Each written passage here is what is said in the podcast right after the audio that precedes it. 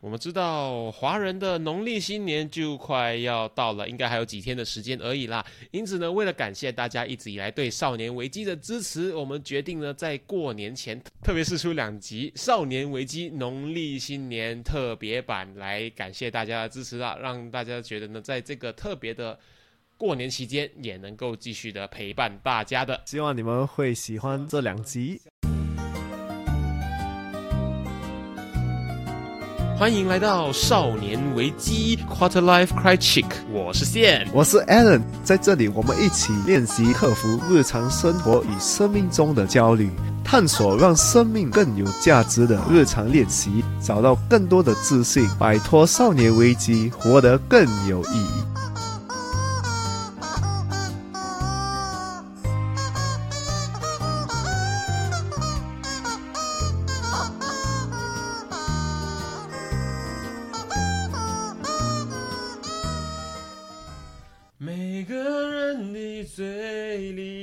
见面第一句话就是。还跑不对吧？不是重点啦！祝大家新年快乐哦！大家好，我是谢，我是 Alan。所以今天我们特别录的这一集是为了祝大家新年快乐，而且我们知道新年可能现在每个人都在锁在家，不能做任何东西，没有东西去拿红包，今年的吃过年没有钱用。不用紧，你可以用呃，现在可以用网络来寄钱了。哦，对对对对，我我去开我的 iBanking account，跟我的亲戚讨红包了。啊，这亲爱的叔叔阿姨婆婆，你们可以寄我的红包钱到这个账号里面哦，我就可以看到你们给多少，我有记录。哦，现这个比现场开还要刺激。对，收到那一瞬间马上知道。对，这样你的亲戚全部压力很大。给两块，他会写一个二在旁边。哦，妈，你看那个谁，三姑姑才包两块钱，我平常包那么多给他。Screenshot 截图发到家庭群组里。对对对，所以我们特别做这集，可以听跟着我们一起过新年啦。首先，我们非常谢谢呃在收听的每一位朋友们。谢谢你们一直以来对《少年危机》的支持，谢谢你们每一天都持续的在这一条路上一起跟我们练习。希望呢，一直以来我们产出的内容，一直以来跟大家分享的这些诀窍也好，内容也好呢，或多或少都能够给你一些帮助了。如果没有帮助的话呢，可能需要多听几遍。为什么我们我们现在特别兴奋的原因，是因为我们在一月份的时候，我们就心血来潮跑去看了一下我们后台的资讯。我们发现，我们从三十一号重启到现在，其实有我不晓得是不小心还是怎么样子。可是无论如何，绝对都是在收听的每一位朋友的功劳。我们在一月头的时候呢，曾经冲上了中国跟台湾的排行榜上的前十五名。对，然后就在一月底的时候，我们再看一遍的时候，我们发现我们在 Apple Podcast 马来西亚的排行榜很明确的在 How to。的这个 category 里面呢，我们直接冲上了马来西亚的 podcast how to 这个 category，在 Apple Podcast 上面的第三名，哦，掌声鼓励一下，哦，谢谢。这其实是一个非常非常大的鼓励啊，所以一直以来的大家的支持，我们都觉得非常非常的感谢。那之后呢，就要继续靠大家一样。如果你没有感觉到任何帮助的话，就需要多听几遍。因为你多听几遍的话呢，我们搞不好就可以刷上前两名了。所以呢，一直以来就要谢谢大家的支持啦。耶！下一个我们要讲的就是哦，现在我我们的 podcast 现在在喜马拉雅也是可以收听了。对，如果大家不知道的话，喜马拉雅是中国大陆那边主要拿来收听。那个有声书主要拿来听书的一个平台，可是现在呢，也非常非常多的这个 podcast，他们中国叫播客的创作者呢，把他们的内容上载到喜马拉雅上面啊，所以呢，喜马拉雅上面现在也可以收听《少年危机》的内容啦。耶！下一个我们要讲的是我们的 Instagram，哦，对，我们的 Instagram 的内容，对，终于上线了。对，至于为什么很多之前你会听到我们录音录到一半就会说你订阅我们的 Instagram 了吗？你追踪我们的 Instagram 吗？然后你点点进去看，诶，怎么是空的？那我追踪来干嘛？对，那为什么会发生这种事情呢？这就代表说呢，线跟 Allen 也是人。为什么这么说？我现在越讲越唏嘘。就是只要是人呢，都避不开这其中一个少年危机的症状，就是拖延症啊。如果你想要知道要怎么样子帮助。脱离、帮助改善拖延症的话呢，我们之后会做一集相关的内容，因为拖延症几乎是一个每个人都会遇到的一个状况。那么，为什么我们的 Instagram 会变成这样子？现在还跟你说我们的内容开始上线了，就是因为呢，没错，我们也是受拖延症所困扰的人之一啦。所以，为什么说我们节目的宗旨就会是呢？我们陪你一起练习怎么样子慢慢的摆脱少年危机，而不是我们来教你怎么解决少年危机，就是这个原因。因为我们自己也受他所困啊，所以就是因为这样子，我们产出给大家的内容才会呢更有贴身经历过的一个感觉。因为其实这几乎是每个人都会遇到的。对，那要跟大家道歉，因为刚开始可能你们没有看到什么内容，但是我们的 followers 也没有什么上，所以我就想一下，是不是因为我们叫人家去 follow，但人家进去？他们又看没有东西，对，就要说，哎，我我跟你说，我我新生意开张了，我开了一间新店哦，结果别人走进去之后，连店里面什么都没有卖一样的道理了。所以呢，还是一直以来谢谢大家的支持。从你听到这一刻开始呢，在 Instagram 看到上面应该就可以看到相似的内容了。所以呢，就要拜托大家去追踪我们的 Instagram 啦。对，我们也欢迎大家。如果你们有什么想我们可以进步的地方，还是你们想听什么内容的话，请你们跟我们联系，因为我们真的很想跟你们联系。就是你可以在 Instagram 传一个简讯，还是你可以电邮到我们在快乐 life 快去 at gmail.com，然后我们可以找一个时间跟你联系。再说一次，我们的电邮信箱是 quarterlifecrichick c r i c h i c k Crychick at gmail dot com Instagram 的话呢，有多一个点，就是 quarterlife dot Crychick，没有 gmail dot com，就是 quarterlife dot Crychick，你只要搜或者你搜寻少年危机就找得到我们的频道了。好，我们说到过年嘛，对不对？我本身是在商场里面工作的，所以呢，其实我圣诞节之后。我就跟我同事说，或者我们同事之间，我们就在说完蛋了，完蛋了，完蛋了，完蛋了，完蛋了，完蛋了。所以有在这样子相关的的商场，或者是有在公共场合工作过的朋友，应该都知道我现在讲什么。为什么呢？因为呢，你十二月二十五号的时候，你还在听到各种圣诞歌，Maria Carey 的啦，或者是最近很红 Ariana Grande 的啦，你会听到各种圣诞歌。OK，圣诞歌还好，可是呢，我后来发现 我的同事们，包括我自己，都开始到十二月二十五号圣诞节一过之后呢，我们就开始 brace。ourselves，我们开始有一个哦，我要做好心理准备来面对接下来灾难的。为什么？因为可能从十二月二十六号对某些商场来说，不过大部分我发现的话是一月一号开始，你觉得在商场里面听到各种的 king kong king kong king king kong king kong king kong king kong king kong king kong king，新的一年旧的音乐，对。不过今年我觉得很庆幸的，就是我们我工作的那间商场里面呢，他们用的是。啊，用华乐演奏的，像二胡啊、扬琴啊这样子演奏的新年歌。然后是没有歌词的，好一点点。可是我那天还是有去到一个商场，他就是在播 King Kong King Kong 的新年歌。然后我听说我的其中一个同事，他那一天去环球影城 Universal Studio 他去玩，然后他们走进了一间呃很西式的像城堡一样那个建筑物里面，他就走进去，然后要买周边商品啊，买纪念品啊，或者是纯粹逛逛而已啊。然后他们走进去那一瞬间，是一间很西式的城堡，环球影城里面嘛，对不对？他走进去里面在播新年歌，他走进去。那 一瞬间的第一反应就是我老，你们可可以不要把这个新年卖到这样吗？觉得为什么这么阴魂不散？真的哎，我相信在那边工作的朋友，他们也会觉得说，为什么我要每天播这个东西，每天让我的耳朵受尽这样子的。讲精神折磨，对，有一点点超过。可是你听一次，你觉得哦很有过年的气氛。可是你每天听，然后一天听九个小时，你就知道那什么样子的感觉。对，可能也是因为今年有这个疫情的发生，今年是我们真正就是这个疫情发生的过的第一个新年。对。对，所以可能他们是为了要增加那个气氛，因为去年在新加坡，他们有真的有的确增加了圣诞节的气氛。哦，是哦，我没有注意到。是真的，他们还继续就是把这个地方弄得很漂亮，还是播那些音乐。其实。在这个疫情的时候，你才会觉得，哎，这些东西其实很重要。哎，它让你，它提醒着你，生活其实是可以继续的。不过，还是我们要必须觉得非常的庆幸，就是我们现在人在新加坡这边，疫情的状况被控制的还不错，所以你们才能够听到我们是现场录制的《少年危机》的内容。对，还有就是呢，我们庆幸的，我们可以跟朋友见面，很庆幸的，我们可以呢。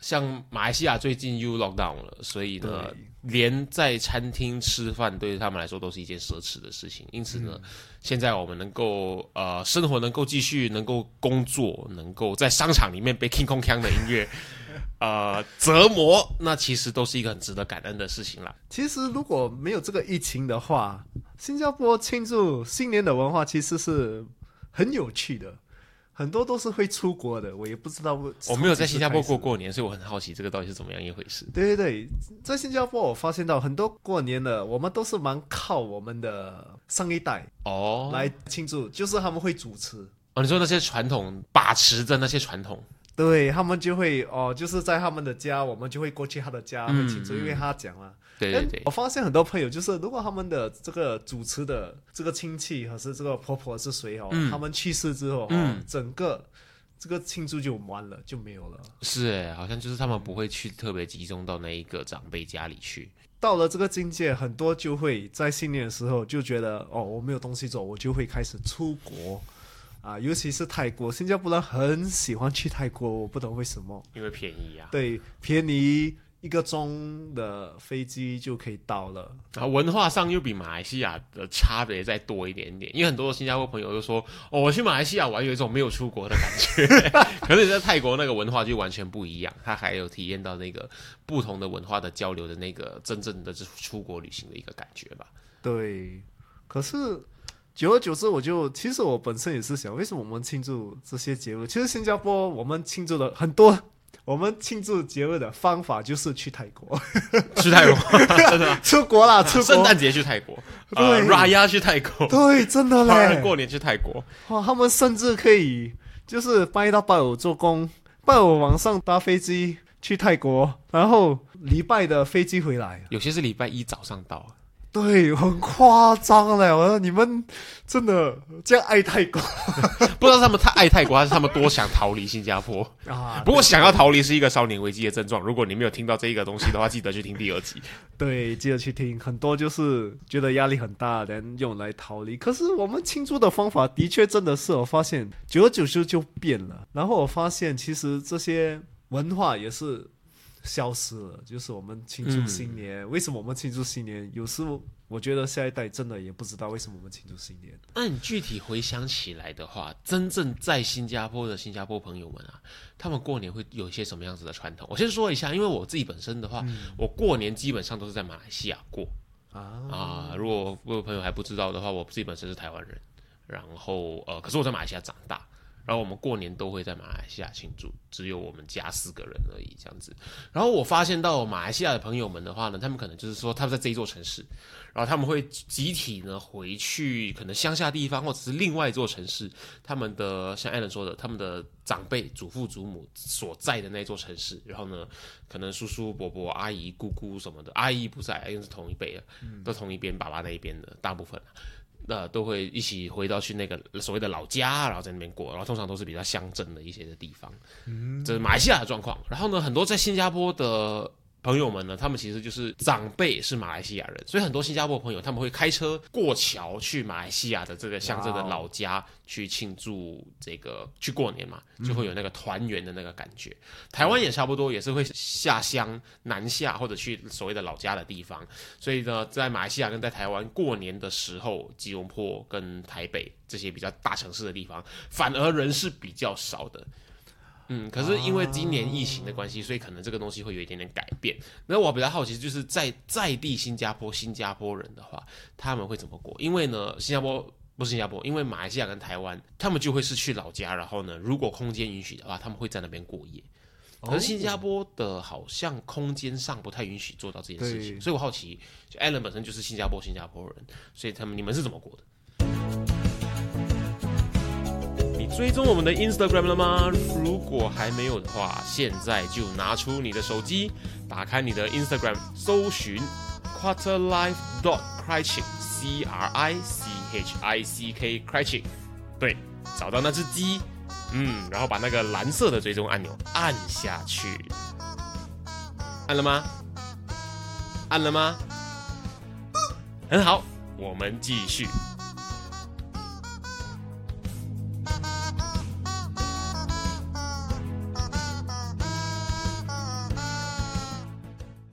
其实新加坡过年其实是很忙的一件事。哦，对，因为你要去很多户家，因为我们、新加坡的家也没有很大，对，对，所以 然后呢？所以每个人就是不是聚在一个家，就是你一个家一个家这样去，啊，对不对？所以有些就是他已经有一整天的流程，就是哦，我今天去这个家、这个家、这个家、这个家、这个家、嗯啊，但那些人就会留在家咯。就是有两种，一户就是他在家等人家来，对另外一户就是他去每一个人的家，啊，就是这样的。像我听我其中一个客户说，他就是说他的小孩跟我差不多年纪大，他的小孩就觉得啊过年神神，为什么？哦因为他 虽然说三天，然后你每天要跑不一样的地方。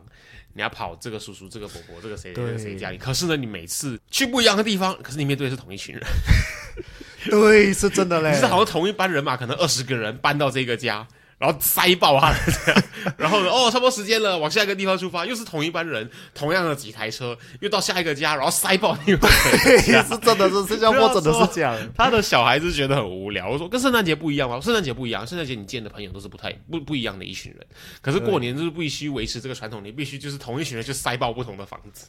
对，塞爆，真的嘞！我也是每次想到新，以前每每次想到新年就哎呦，又要去这么的家，要遇见一样的人，所以他们做的事情，比如说呃，可能流行就是呃小赌，玩扑克牌、玩麻将赌博好了。你就是把同样一副扑克牌，同样一群人 搬到不同的地方去玩，然后呢赌同样的一笔钱。新加坡真的是新年就是玩扑克牌，就是赌博为主。像我问新加坡朋友的话，他们就会说，当然马来西亚好玩很多啊。那为什么呢？因为马来西亚可以放烟花。啊，对对对对对，新加坡不可以放。对，所以它其实是个很介于灰色地带的东西啦。因为呢，你说可以放吗？它好像是非法的，可是好像在特殊节日的时候呢，不晓得是非法还是合法。可是确实在马来西亚，我不能说可以放，可是呢是有人在放的。对对对对对，当当然这这种东西对新加坡人就是大开眼界啦，就是哇，可以放烟花嘞！我们都是看政府放烟花。对，一辈子没有玩过，突然有的玩的时候，肯定会很爽。对我们来讲，马来西亚的食物还是比较好吃啦。以上言论只代表 Alan 个人立场。对对对对，我是代表嘛，也是其实蛮多新加坡人的立场。如果有不同意见的话，还是以你为准。对对对，其实我蛮喜欢马来西亚的食物啊，味道还比较好吃，就是比较重。新加坡的食物，不知道为什么我发现可能批发商就是不多了，会不会可能是因为你每天吃，所以你对它已经腻了？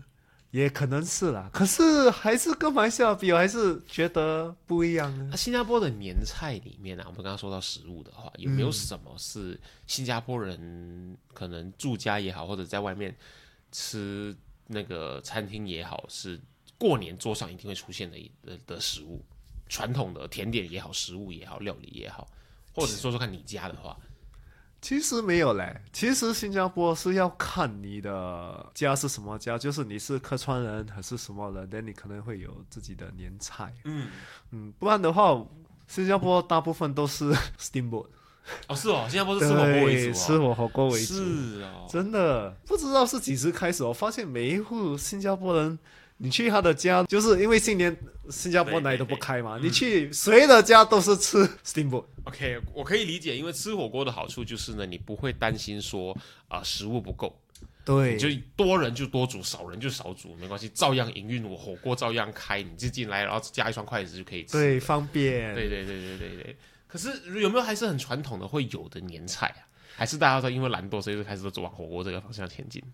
其实我自己家我不记得，我懂我以前我妈妈就比较会煮比较多菜、啊，可是都是娘惹菜，因为我的爸爸是娘惹，哦，对对，就会煮娘惹的咖喱啊，就会煮一些娘惹的菜啊，因为这些就会要比较多工，很多工。对，很多工，所以他在这种时候才会呃做，嗯，不然就是我们 low 黑咯，不然就没有了。新加坡现在就是不是火锅就是 low 黑，洛黑是一个非常非常特别的东南亚华人文化。我会发现，原来我中国跟台湾的朋友，还有我台湾我自己台湾的亲戚们，他们是完全对这个东西打开眼界。是吗？对我一直以为这是一个中国台湾的东西，原来不是，因为我从小看着他长大。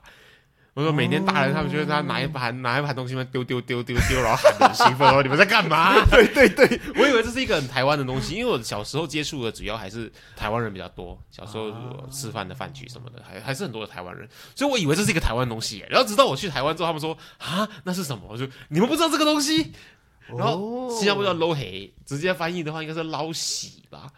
可是因为黑是虾，可是捞黑里面并没有出现虾这个东西，所以我个人猜测是捞喜。啊，大家可以自己做一下功课，或者呢找到捞黑究竟是什么语言，然后具体的的那个代表字是什么的话呢，欢迎你告诉我们了。那马来西亚叫做捞桑，哦这个是呃广东话、粤语捞桑的捞是捞嘛，听得出来。桑的话其实是指那个鱼生，嗯所以呢，那个捞桑里面其实会有一个必备的东西是生鱼片，所以它才会叫捞沙。啊，对对对，要对捞那个鱼片，因为风生水起，对这个生的这个好意图。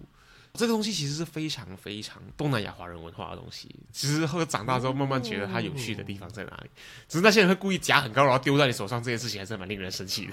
那个就后来会被骂，不要浪费食物，乱乱丢。我永远也不会忘记以前我的公司十多二十个人啊，那个医生哦其实是那么小，然后我就一个 一个盘子的 size，对我就看着我朋友，我就直接笑，我讲话你看会发生什么事？一开始 low 哦，我就是手不紧，只是在那边一直笑而已。你看他们飞来飞去都已经剩剩不多，我可以想象，大概就是那个盘子可能就是一个四人份吃的盘子的 size，原本装的好好的，对然后它放在一个圆桌，可能十人坐的圆桌的转盘上面。到最后呢，捞完之后，因为首先有一些死小孩，他会把这些呃鱼生用丢的往外对抛。到最后呢，从一个小的四人份的盘子，变成了你的十人桌的整个转盘上面都是那些鱼生，然后盘子里面剩下不多。对哇，我看到人家的手也是中啦，我还是那么一句啊，那个气氛有在，开心就好了。对很多人来说，确实是这样子。不过我还是强烈鼓励不要浪费食物。对对对，不要浪费食物。捞是捞，可是今年就是有这整个疫情的发生，新加坡的政府也是讲，你们捞不可以讲话，不可以有什么声音。要戴着口罩，对不对？我有看到那个新闻。对，然后每个人就哈，这样有什么气氛？这样你不能讲讲话。我我想到一个方法，其实就是你你事先录好那些吉祥对话，对，每个人用喊的，每个人用喊的自己录一个，然后最后找一个人把它剪辑成一个综合的的那个 version，然后在他们捞的那一瞬间就按播放，把大家喊的吉祥话全部用 speaker 播出来，那还是有差不多的效果啦。真的是很不一样。这整个气氛今年真的是很怪啊，可以这样讲。像像马来西亚的话呢，就是一个完全不能拜访，我也强烈鼓励大家不要去拜访，不要有这个行为。新加坡的话呢，就会限制每个家庭每天只能有八名访客，对，它就好像就是你要预约那种 meeting room 一样，你要事先定你的一号、二号、三号、四号、五号、六号、七号、八号是谁。对，哇，我的妈妈她的朋友啊都会讲，哎，我已经全部预约完了，今天我啊福。利部了，我生意很好。对啊、一天八个人啊啊，前这前几天不用找我啊，我很忙啊啊，已经满了啊啊，真的嘞，真的很好笑。你看他们有这种这种话题哦，就是、哦，我已经预约好了哦，什么什么，你可以感受到大家已经慢慢的去试着调试跟适应这个疫情下的一些限制跟改变了，所以生活还是照样进行的，只是我们有没有办法越快的去适应，会对我们来说越好吧。对，那既然我们说聊了这么多过年相关的习俗传统，然后每一边是怎么过之后呢？其实，在过年的时候，尤其是符合节目主旨“少年危机”青少年这个年纪的人，可能就是从中学正在念、准备毕业，或者是念大学的、大学刚毕业的上班族都好，其实大家心里面都默默的有一个阴暗面，都觉得说，过年其实他们有一些非常的不期待的一些东西。嗯，秉持着少年危机节目主旨，我们觉得今天要跟大家聊一聊这个部分。新年其实对每个人来讲，一个最大的困扰就是要面对亲戚。可是面对亲戚其实不是那个问题，是他会问你，基本上不是问题，对对对。遇到那个不常见面的亲戚，跟他的对话，然后他会丢给你的那些问题，是大家最害怕的，呃，哦，甚至到觉得很烦的一些事情。会像我本身，就像我们有女朋友嘛，我已经三十多岁了，他们就会每一次问一样的问题，诶，几是你女朋友啊？可是问了几年后，他们就 level up 了，他们就懂这个问题已经你已经不痛不痒了，对已经不痛不痒了，所以他们直接问哎，几时带女朋友来见我？哇，直接 close，啊，已经已经 pre assume 是先预测你是有女朋友的状态。对，哇，我整个人吓到，讲哇，你们还玩这种游戏啊？哇，还会玩这种游戏哦？直接帮你升级。对对对，我相信大家会面对很多，就是问你。怎么样啊？问你啊，为为什么成绩没有这样好啦？好了，以下开放投稿，你最讨厌被问到的问题。对，我们来拆解一下嘛。正在念书的就是，哎，你最近书读的怎么样啊？考试成绩怎么样啊？刚考完试的就是，哎，你考试成绩怎么样啊？然后呢，已经考完试、已经公布成绩的，就是说，哎，你之后要干嘛？你要念大学还是出来工作啊？去哪里念？去马来西亚念啊？还是在本地念啊？哎，我儿子都去澳洲啊，去美国还是去哪里啊？美国现在很危险。不要去美国。哦，好，这这这已经在念大学时候啊！你现在大学念什么啊？啊，你念设计啊？拿自己的拿自己的梗出来讲。对对对，他们他们他们问你之后，他们会批评你哦，批评你的选择。对，批评你的选择，会会跟你他会跟他自己的孩子比较。对对对对对对，然后就你现在工作啊做什么啊？你在政府部门上班哦，或者是呃在。十年前、二十年前是哇，你在政府部门上班啊，不像我那个只是做 sales 而已。可现在做 sales 其实赚赚的比较多，大家不知道的。呃，然后再来的话，你在工作就是，哎，你今年花红拿多少？这个是很多人在讨论的一个问题。这么做我的花红关你什么事？怎么你要你要你要投资我吗？对，还是还是你要帮我多包一点吧？反正我们华人新年每次都是讲嘛，恭喜发财嘛。对对哦哦，对对对对对。再来的话，一个最常见的这个 combo，它是一个套票，就是 Allen 遇到那个。对。哎，交男朋友了没有啊？哎，几时交男朋友啊？女朋友啊？什么时候带女朋友回来给我看呐？然后的话就是哦，已经交女朋友了，带女朋友来了。你们什么时候要结婚啊？然后什么时候结婚之后就是结了婚了哦，都结婚给你看了，还请你喝喜酒了，对你红包还不够，还包很少，这我都记得。对，啊，最后开始问你，哎，你们什么时候生小孩啊？生了第一个之后，你什么时候生第二个啊？生了第二个之后，你什么时候生第三个啊？我生了五个够给你看的时候，你们怎么生那么多个？只是有孙啊。不知道有没有问过啊？哎，你小孩子要要上什么学校啊？然后你小孩子考试成绩怎么样啊？开始开始转那个轮回咯。你小孩子考完试之后啊，你小孩子要念哪里的大学啊？啊，你小孩子念什么？念设计哦。吐血啊！啊，这是无限轮回在一直转啊！真的嘞，这是很多人很多人不喜欢过年的一个原因，因为圣诞节你比较不会被问这样子的问题，不知道为什么，好像已经变成了一个传统，可是就是这个样子。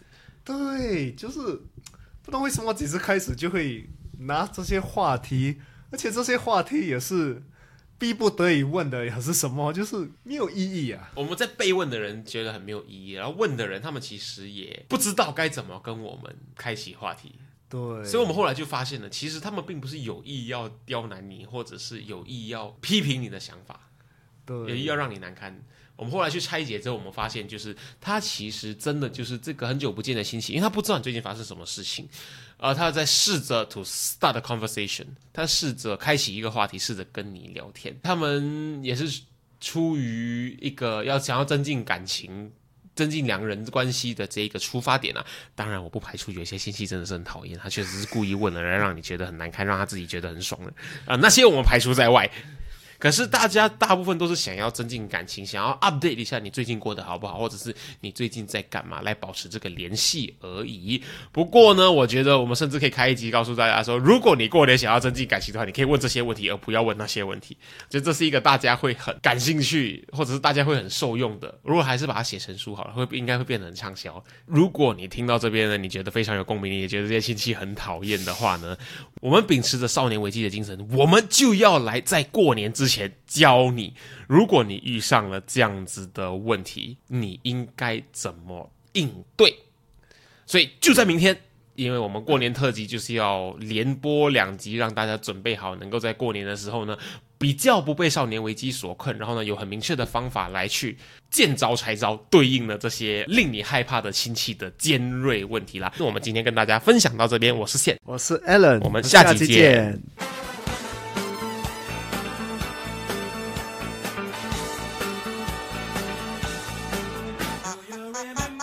如果今天的内容让你有任何收获的话，我们强烈鼓励你在 Instagram 上面分享你的收获，因为呢，与别人分享的时候呢，会让你的大脑重新整理学到的内容哦，这样会让你印象更深刻的。分享的时候记得带我们 at quarterlife dot q u a c h i c 让我们看到哦。当然，如果你害羞的话，也可以 PM 我们。有任何疑问或是有任何想要探讨的主题，都欢迎你与我们联系。可以在 Instagram quarterlife dot crichick 联系我们，或者是呢 email 到 quarterlife crichick 没有 dot at gmail dot com quarterlife c r i c h i c k crichick at gmail dot com。